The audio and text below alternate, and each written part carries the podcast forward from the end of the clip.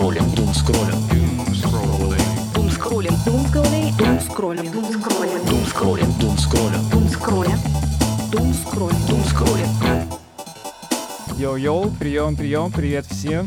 На связи студия подкастов «Прием». Это уже пятый выпуск подкаста «Дум скроллим», где мы дум скроллим за вас. Здесь мы смотрим, читаем, обсуждаем а, главные статьи за прошедшую неделю, для того, чтобы это не приходилось делать вам. Со мной Витя Савин. Витя, привет. Привет, Юра, и привет всем, кто нас слушает. Да, и для раскачки традиционно, Витя, это уже у нас, получается, пятый выпуск, э, юбилейный в некотором смысле. Мы делаем это уже больше месяца. Какие выводы для себя сделал вот за этот месяц? Ты знаешь, с одной стороны, как будто бы ничего нового, потому что то, как мы обсуждаем, критикуем разные статьи, ну, я это и так всегда делаю, но с другой стороны, очень прикольно, что, знаешь, в жизни появилась э, такая привычка, такое правило, что там к концу каждой недели э, я там сажусь и аккумулирую, что я нового узнал за эту неделю и как я к этому отношусь. Это, знаешь, э, как будто бы вот эта осознанная осознанность стала еще осознаннее. Предлагаю перейти к э, первому материалу. Витя, тебе слово. Я рылся на просторах интернета и нашел на сайте New York Times статью с очень таким провокационным, да, возможно, названием «Неужели в Америке исчезла религия?». За последние несколько лет стабильно тысячами закрываются церковные приходы в Америке. Соцопросы показывают, да, то, что там люди как будто бы перестают верить в Бога, в религию и так далее. И поэтому да, репортер, собственно, Times решил разобраться, в чем проблема, поговорил с э, разными людьми, поднял разные глубинные социологические опросы. И к чему он пришел? На самом деле, нет, религия никуда не ушла из Америки. Я думаю, что это актуально, в принципе, для всего мира, потому что я там по своему окружению это вижу. У меня не так много знакомых верующих, но при этом э, какие-то вайбы все-таки имеются. Религия э, просто задолбала быть какой-то вот организованной. Люди не ходят в церковь, не потому, что они не верят в Бога, а потому что там им не нравится, что там свечки продаются, я не знаю, что любая молитва за упокой или за здравие стоит определенных денег, а потом какие-нибудь э, священники в огромных одеяниях ездят на Мерседесах по всему городу. И люди как будто бы стали больше воспринимать веру как э, что-то абсолютно личностное, индивидуальное, и это даже очень прикольно. Не знаю, насколько это можно назвать осознанностью, но как будто бы, да, это реально крутой концепт. Искать самому вот эти пути общения с Богом, с чем-то выше. Ну, потому что всем это нужно, потому что в жизни есть вопросы, на которые мы не можем ответить. Кто-то находит это в Боге, кто-то в эзотерике, в мистике и так далее. Дорогие люди, особенно дедушки и бабушки, не бойтесь. Молодежь не стала бездуховной. Просто мы верим во что-то иное и как-то по-другому. На тему того, что мы там уже месяц это делаем, и каждую неделю мы с тобой обсуждаем вроде как одни и те же вещи, но мы находим вот какой-то разный немножко взгляд на это и по-разному видим одни и те же вещи, хотя, казалось бы, мы там, не знаю, оба, ну, можно сказать, какие-то интеллигентные, прогрессивные молодые люди, да, но я увидел в этой статье как раз то, что ты описываешь как фичу, я это для себя формулирую как э, баг. Мне понравилось, что в статье выделяется, что быть религиозным — это три аспекта. То, во что ты веришь, то, к чему ты принадлежишь, и те привычки, которые ты делаешь. И я так понимаю, что согласно этой статье, люди себя идентифицируют все так же религиозными и духовными, но они меньше принадлежат к сообществу таких верующих, и они меньше делают каких-то действий, которые соответствуют этому. Я в религии, помимо того, чтобы находить какую-то мудрость, э, я вижу еще и такую ценность, как принадлежать к какому-то сообществу людей. В том, чтобы люди уходили вот в какую-то индивидуальность, вот именно в этом смысле. Я в этом вижу еще и какую-то основу для одиночества, для разобщенности. С другой стороны, то, что приходит на смену каким-то большим большим традиционным религиям. Эзотерика, таро, медитация. Это такая дизайнерская религия, где каждый сам для себя может выбрать там те аспекты, которые ему нравятся, и убрать те аспекты, которые ему чем-то не заходят. В результате зачастую получается какая-то система неглубокая. То есть если взять учение там типа христианства или ислам или буддизм, оно выкристаллизовалось на протяжении тысячелетий, и в нем вот вся вот эта система верований, действий, она находится в каком-то балансе. Когда молодые люди берут, э, не хочу никого критиковать, но по сути я, наверное, сам являюсь таким молодым человеком, когда они набирают как в столовой то, что им нравится, из разных культур, совсем не обязательно это будет иметь вот тот эффект, как если бы они, допустим, ну я лучше шарю за буддизм, как если бы они конкретно следовали буддистской системе, где есть э, этика, практика, мудрость, и все это находится в каком-то балансе. А тебе не кажется, что религии так долго и как бы формировались именно потому, что это должен был быть какой-то свод законов, который подходит э, большому числу людей, но при этом все равно же нельзя одно и то же правило подогнать под э, абсолютно каждого. Я не знаю, условно, мне не очень прикольно поститься, если я христианин. Мне проще там использовать какое-нибудь осознанное питание. Я не говорю о том, что 24 на 7 есть джанк-фуд, но при этом, да, иногда, может, хочется, а послезавтра овощей, а потом я на полтора месяца вообще веганом стану. Но это все как-то вот тут, внутри, да, происходит, исходит из э, твоих желаний, твоих потребностей, твоего состояния. Да, и как бы, конечно, в интернете много всех этих пафосных фраз, там, я в ресурсе, я в потоке, открываем там свои сердечные чакры и так далее, но как будто бы это путь именно к самопознанию, это классно, потому что история, в принципе, да, антропоцентрична очень, когда человек познает свой собственный мир, ему проще понимать людей вокруг, да, как я вот завернул это все. Ну да, наверное, но это, знаешь, с другой стороны, это очень сложно, потому что я вот немножко страдаю от того, что мне приходится принимать слишком много решений в жизни. Постоянно думать, что правильно, как правильно, и я понимаю, с другой стороны, что как бы экстремальная другая точка, где все регламентировано, она тоже не для меня, я бы задохнулся в ней. Но вместе с тем постоянно выбирать все, как поесть, как встать, как проснуться, как то сделать, как это сделать. Я устаю принимать так много решений просто. Я даже не знаю, зачем, зачем мне это, зачем мне все время познавать себя. Просто делай, как чувствуешь. А я не знаю, как я чувствую иногда. Зачастую я просто не понимаю, как я себя чувствую. В смысле, что, что я чувствую, да, и что я хочу. Надо посидеть, помедитировать, поговорить со стенами. Ну, и, или как, допустим, да, ты предлагаешь в твоем формате сходить в церковь. Ну, правда. Я вот точно так же, я, я сижу дома, я разговариваю со стенами, ну, то есть сам с собой. Ну, получается такой, как бы, да, поход в церковь, причащение, как бы, мне достаточно поговорить с самим собой, мне не обязательно, чтобы на исповеди возле меня сидел священник. А, да, я понимаю, и как бы с другой стороны, я могу противоречить сам себе, но я, в принципе, не понимаю, как в будущем, в будущем мире могут существовать эти традиционные религии. Настолько это устаревшие системы, они просто, наверное, не могут починиться. Их, наверное, невозможно починить. Ну, думаю, погнали дальше, это вот уже начинается экзистенциальный кризис. Думскроллинг. Думскроллинг. Погнали дальше, да, и первый материал, который я выбрал на сегодня, это материал с сайта Vox. Называется он «Что будет, если чату GPT скармливать его же писанину?». Никуда мы не уйдем от э, чата GPT.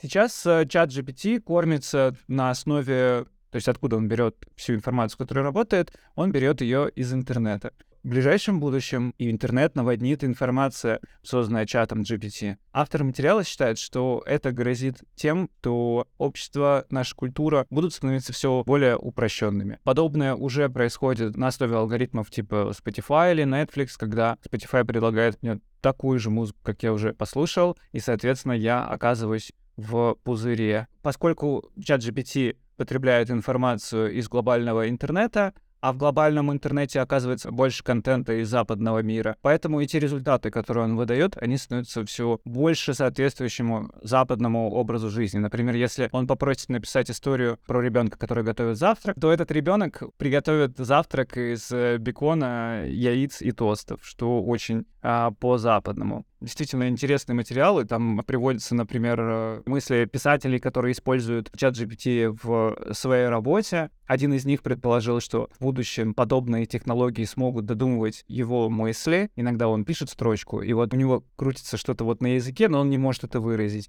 И тогда, скорее всего, какие-то технологии типа чата GPT будут подсказывать ему эту строчку, плюс-минус понимая, о чем и как он пишет. Хочется вспомнить совсем свежий кейс с треком Дрейка и The Weeknd, когда искусственный интеллект э, сделал песню, которая звучит вот точь-точь, как Дрейк из Weekend. И Universal Music посчитали, что это испо- использование там их интеллектуальной собственности, а множество людей поверили, что это действительно их песня. Некоторые обозреватели в интернете писали, что это песня Дрейка, она более оригинальна, чем некоторые его недавние песни. Я в этом вижу проблему даже, наверное, не чата GPT, может быть, сообщество людей, которые потребляют вот этот вот одинаковый контент. То есть, если искусственный интеллект может создать что-то, что так же хорошо, как Дрейк, то какая ценность в том, что делает Дрейк? И, возможно, в этом есть заход на то, чтобы в будущем искусство больше разделилось на элитарное и массовое. Массовое, где, в принципе, не так уж и важно, написал ли это Дрейк или нет. А элитарное — это то, что обязательно подразумевает человека, обязательно подразумевает его какую-то оригинальность, его нешаблонное мышление, ошибки, внезапность. Возможно, это станет уделом какой-то небольшой группы людей, но это все равно будет стоить того, чтобы продолжать творить. Ты как считаешь, является ли это проблемой для искусства? Ведь он создает банальные вещи. Короче, да, да, ты понимаешь, в этом проблема, что является. Тут мне пришел на ум э, текст, который я читал в свое время еще на первом курсе в универе, который нам прям вдалбливал в течение трех часов э, препод как раз-таки по креативному письму, когда объяснял нам, что такое нарративы и как это все работает. И это текст Сенеки про пчел, которые собирают нектар из разных цветов, потом они его переваривают, используя там свое собственное креативное начало бродила. Сенека так это обозначал. И из этого получается мед. И вот нас препод как раз-таки призывал, ребята, будьте как пчелы, собирайте нектар, это неизбежно. Добавляйте немного своего бродила и делайте мед, а не просто собирайте нектар, э, я не знаю, распыляйте его обратно. И здесь то же самое, да, конечно. В языке русском всего 33 буквы, в музыке всего 7 нот. А количество тем каких-то условно вечных, оно не так уж и велико. В любом случае, те или иные тексты уже давно были написаны. Вопрос в том, как э, человек использует свой бэкграунд, свое мировосприятие, переваривает это все по-новому, делает и так далее. Поэтому тут есть проблема того, что чат GPT плодит огромное количество не самых качественных, не знаю, текстов, треков, музыки, чего-то еще. То есть, ну, здесь теряется вот этот элемент э, человека, вот этого собственного бродила и так далее, потому что чат GPT никогда не принесет ничего нового в это творчество. Он же работает только там с уже готовыми базами данных. Творчество — это вообще по определению что? Это создание чего-то нового, очень часто на основе имеющегося. И чат GPT так не умеет делать, так может делать только человек. Бульвар Депо, он написал, я не знаю, 100, 101 песню об одном и том же, и все звучат они плюс-минус одинаково, но люди же слушают его не потому, что он скажет что-то новое в следующем треке, а потому что им нравится сам Бульвар Депо, им нравится артист, который стоит за этим творчеством. Кстати, ты знаешь, такая штука, сейчас подумал, говорят о том, что, знаешь, на каких-то музыкальных конкурсах, что-то еще, никогда вообще в жизни не берите петь Цоя, не берите петь э, Земфиру, потому что у вас все равно не получится. А не получится почему? Потому что когда мы слушаем треки Земфира, мы еще думаем о том, вау, это Земфира, какая она там личность, мастодонт и так далее. Я думал относительно вот, в принципе, насчет гомогенизации. Люди обучают э, чат GPT не просто на всем контенте, который есть в интернете, а выборочно они выбирают, скармливают ему те тексты, которые лишены вот какой-то гомофобии, да, вот э, какого-то расизма. По сути, чат GPT таким образом в результате он создает какой-то контент, и этот контент влияет на людей. Это звучит как будто немножко такой извращенный способ создать человека с другим мышлением. Потому что в любом случае же, да, если этого контента будет много, люди будут воспитываться на нем. Так и получается, что мы, используя инструмент чата GPT, хотим вот сделать вот этого вот человека свободного от предрассудков, но с другой стороны появляются эти вот попытки сделать э, правый, да, политически правый а, искусственный интеллект, который бы не учитывал этого, не учитывал бы этих ограничений, и потом они вроде как между собой должны конкурировать. Вот, и приводить к чему-то сбалансированному. Дум скролля. Дум скролля. Дум скролля сейчас будет просто идеальный мостик для выпуска. Ты сказал про политически правый э, искусственный интеллект. Я нашел еще один материал на Vice. Эта статья называется «Неужели тестостерон влияет на вашу политику?» Я бы даже скорее перевел на ваше поведение. Текст, в принципе, начинается с того, что там когда-то кто-то где-то провел исследование, а, собрали фокус-группу из а, демократов и республиканцев, опросили их точки мнения по разным вопросам, после этого вкололи им доз тестостерона, на следующий день собрали их опять, спросили все те же самые вопросы, и резко как бы огромное число людей условно перешло на сторону республиканцев. Из этого ученые сделали вывод о том, что чем больше тестостерона, тем более традиционных ценностей, взглядов, но, собственно, Вайс решил опровергнуть всю эту историю с помощью нескольких других исследований, опросов, статистики, разговоров с экспертами, объяснил, почему это так не работает.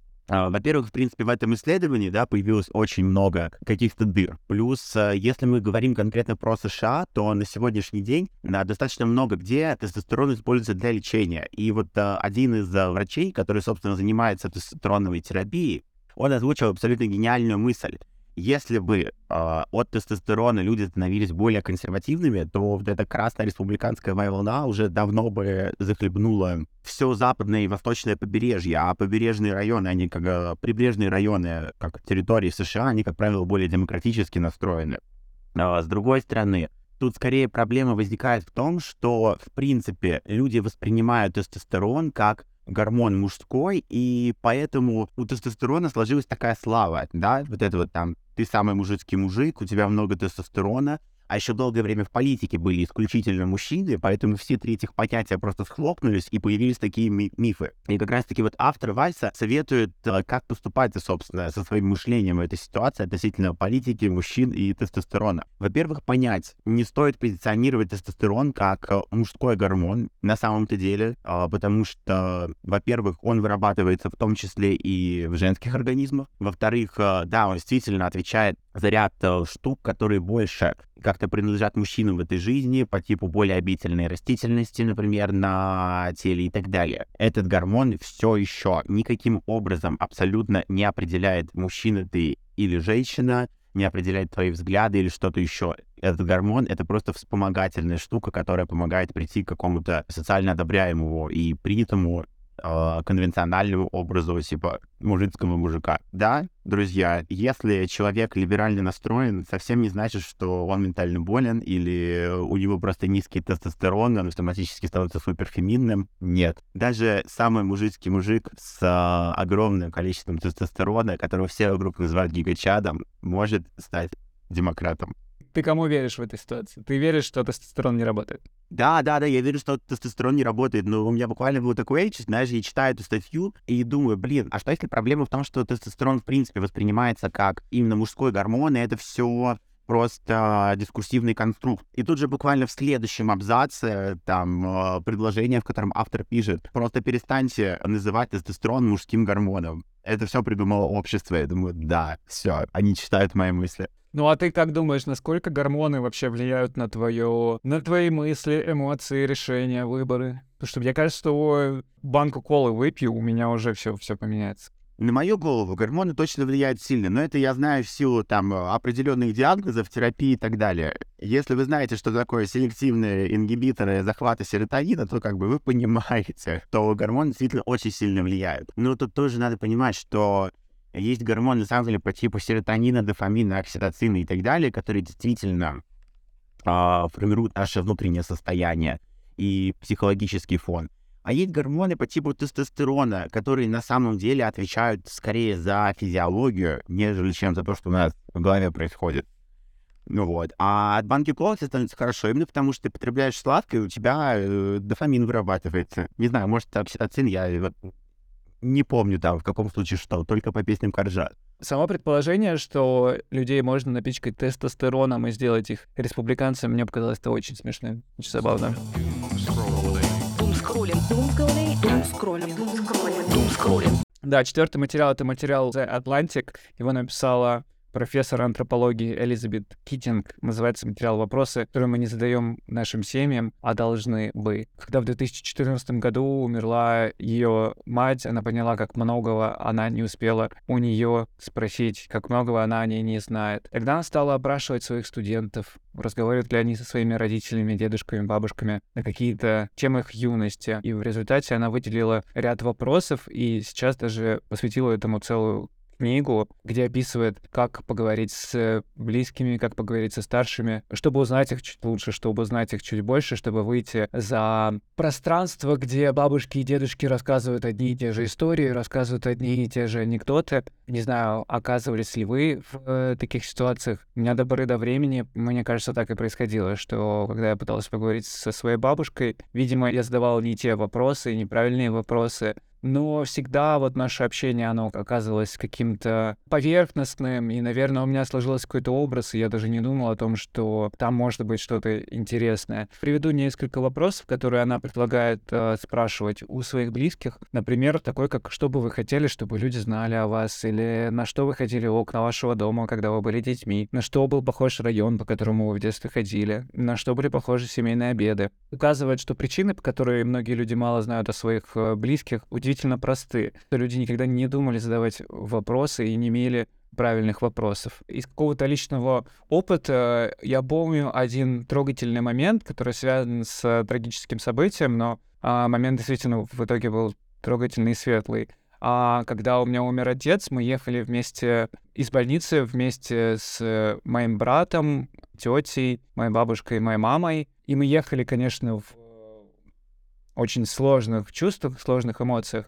Но бабушка начала рассказывать э, о том, как, э, когда родился отец, они жили в э, Воронежской области в деревянной избе, и как дед смастерил такую люльку, он прям как-то за веревку подцепил на потолок площадку из деревяшек, на нее постелили солому, и вот на нее положили моего отца. И, если честно, это было, наверное, самое сумасшедшее, что я слышал от своей бабушки вообще за всю свою жизнь. Я как-то себе это так, так себе это живо, ярко представил. И я даже не мог себе представить, что... Ну, наверное, наверное, жизнь моих предков, она действительно так сильно отличалась, хотя это кажется, что это было так недавно. Но я не мог представить, наверное, чтобы настолько. Еще был момент, когда я попросил мою маму э, сделать такое небольшое интервью с моей, я не знаю, сестра моего дедушки. Вот, она была очень старенькая, и мама попросила ее вспомнить ее бабушку и дедушку. На самом деле разговор не очень сильно состоялся, потому что она минут, ну, она только начала рассказывать и довольно быстро ушла в какую-то совсем другую тему отвлеченную, вот, и маме не удалось ее удержать на этом но я как будто перенесся в какой-то сон, где там больше ста лет назад мои предки, какой-то какой там дед управлял какой-то церковью на холме у реки. Короче, это все звучало как какая-то фантазия, это все звучало так, как будто мне это снится. История, уходящая столетием куда-то, это себе даже сложно представить. И интересно, делали ли они что-то с мыслью обо мне, условно, что вот мы сейчас будем делать это для того, чтобы я вот в этом будущем, там, спустя эти сто лет, жил как-то лучше. Э, слушай, я не то чтобы специально спрашивал своих родителей об этом, э, там, или бабушек, дедушек, просто потому что они они сами иногда как-то ну, углублялись всегда в эти воспоминания, и, не знаю, там, условно, какую вкусную рыбу они там ели где-то, когда ездили куда-то и так далее. Вот. А вообще вся эта тема мне напомнила такой концепт, 36 вопросов, которые заставят тебя влюбиться, на самом деле, ну, они не заставляют тебя влюбиться, просто за эти 36 вопросов ты можешь очень круто узнать человека и вообще офигеть от того, насколько бывают крутые картины мира у людей, потому что это 36 абсолютно разноплановых вопросов. Насчет семьи конкретно сейчас у Пурпура есть э, офигенная игра карточная, она как раз-таки предназначена для того, чтобы играть в нее с семьей. Там просто карточки с кучей разных вопросов, как раз-таки по типу, как вы заработали свои деньги, какой самый большой денежный урок вы получили в жизни, там, закрой глаза и представь э, вкус э, любимого блюда из детства, каким бы там вы хотели видеть свой дом, я не знаю, там стены, потолок, материалы. Я не играл эту игру с своими, э, с своей семьей, но я играл в нее с а, близкими друзьями, и это реально очень круто. Знаешь, там история про то, как а, подругу заставляли доесть борщ, она не могла выйти, она не хотела его есть, ее не выпускали за стола. Потом она начала его смывать в унитаз, ее на этом спалили, или все равно заставили съесть еще тарелку борща. Ужас. Блин, но через такие истории ты, ты прикольно узнаешь людей. И каждый раз, когда, я не знаю, мне Моя мать говорит, что она считает, что она все сделала правильно в моем воспитании. Я просто напоминаю случай, когда она приготовила легкое, ну, было порезано кубиками, а легкое, ну, мясо в смысле, когда но приготовлено выглядит очень страшно, потому что ну, там есть бронхи. И в сознании шестилетнего ребенка это не бронхи. В сознании шестилетнего ребенка это присоски, которые живые, и я сейчас типа их съем, они внутри меня присосутся во мне, и у меня вырастет осьминог в животе. И мне страшно, я, а я ору, я рыдаю, я отказываюсь это есть. И именно тогда, единственный раз в жизни, меня не выпускали за стола. Пока легкое не съешь. Да, и в итоге меня отпустили. Так что да, такие вопросы, такие истории, это очень прикольно, потому что события из э, детства — это очень часто то, что нас сформировало во многом, и через них можно круто поймать друг друга, понять, узнать. Спасибо всем, кто был сегодня с нами. Через неделю новый выпуск, новые четыре материала. Подписывайтесь на нас в Телеграм, ВК, Инстаграм, YouTube.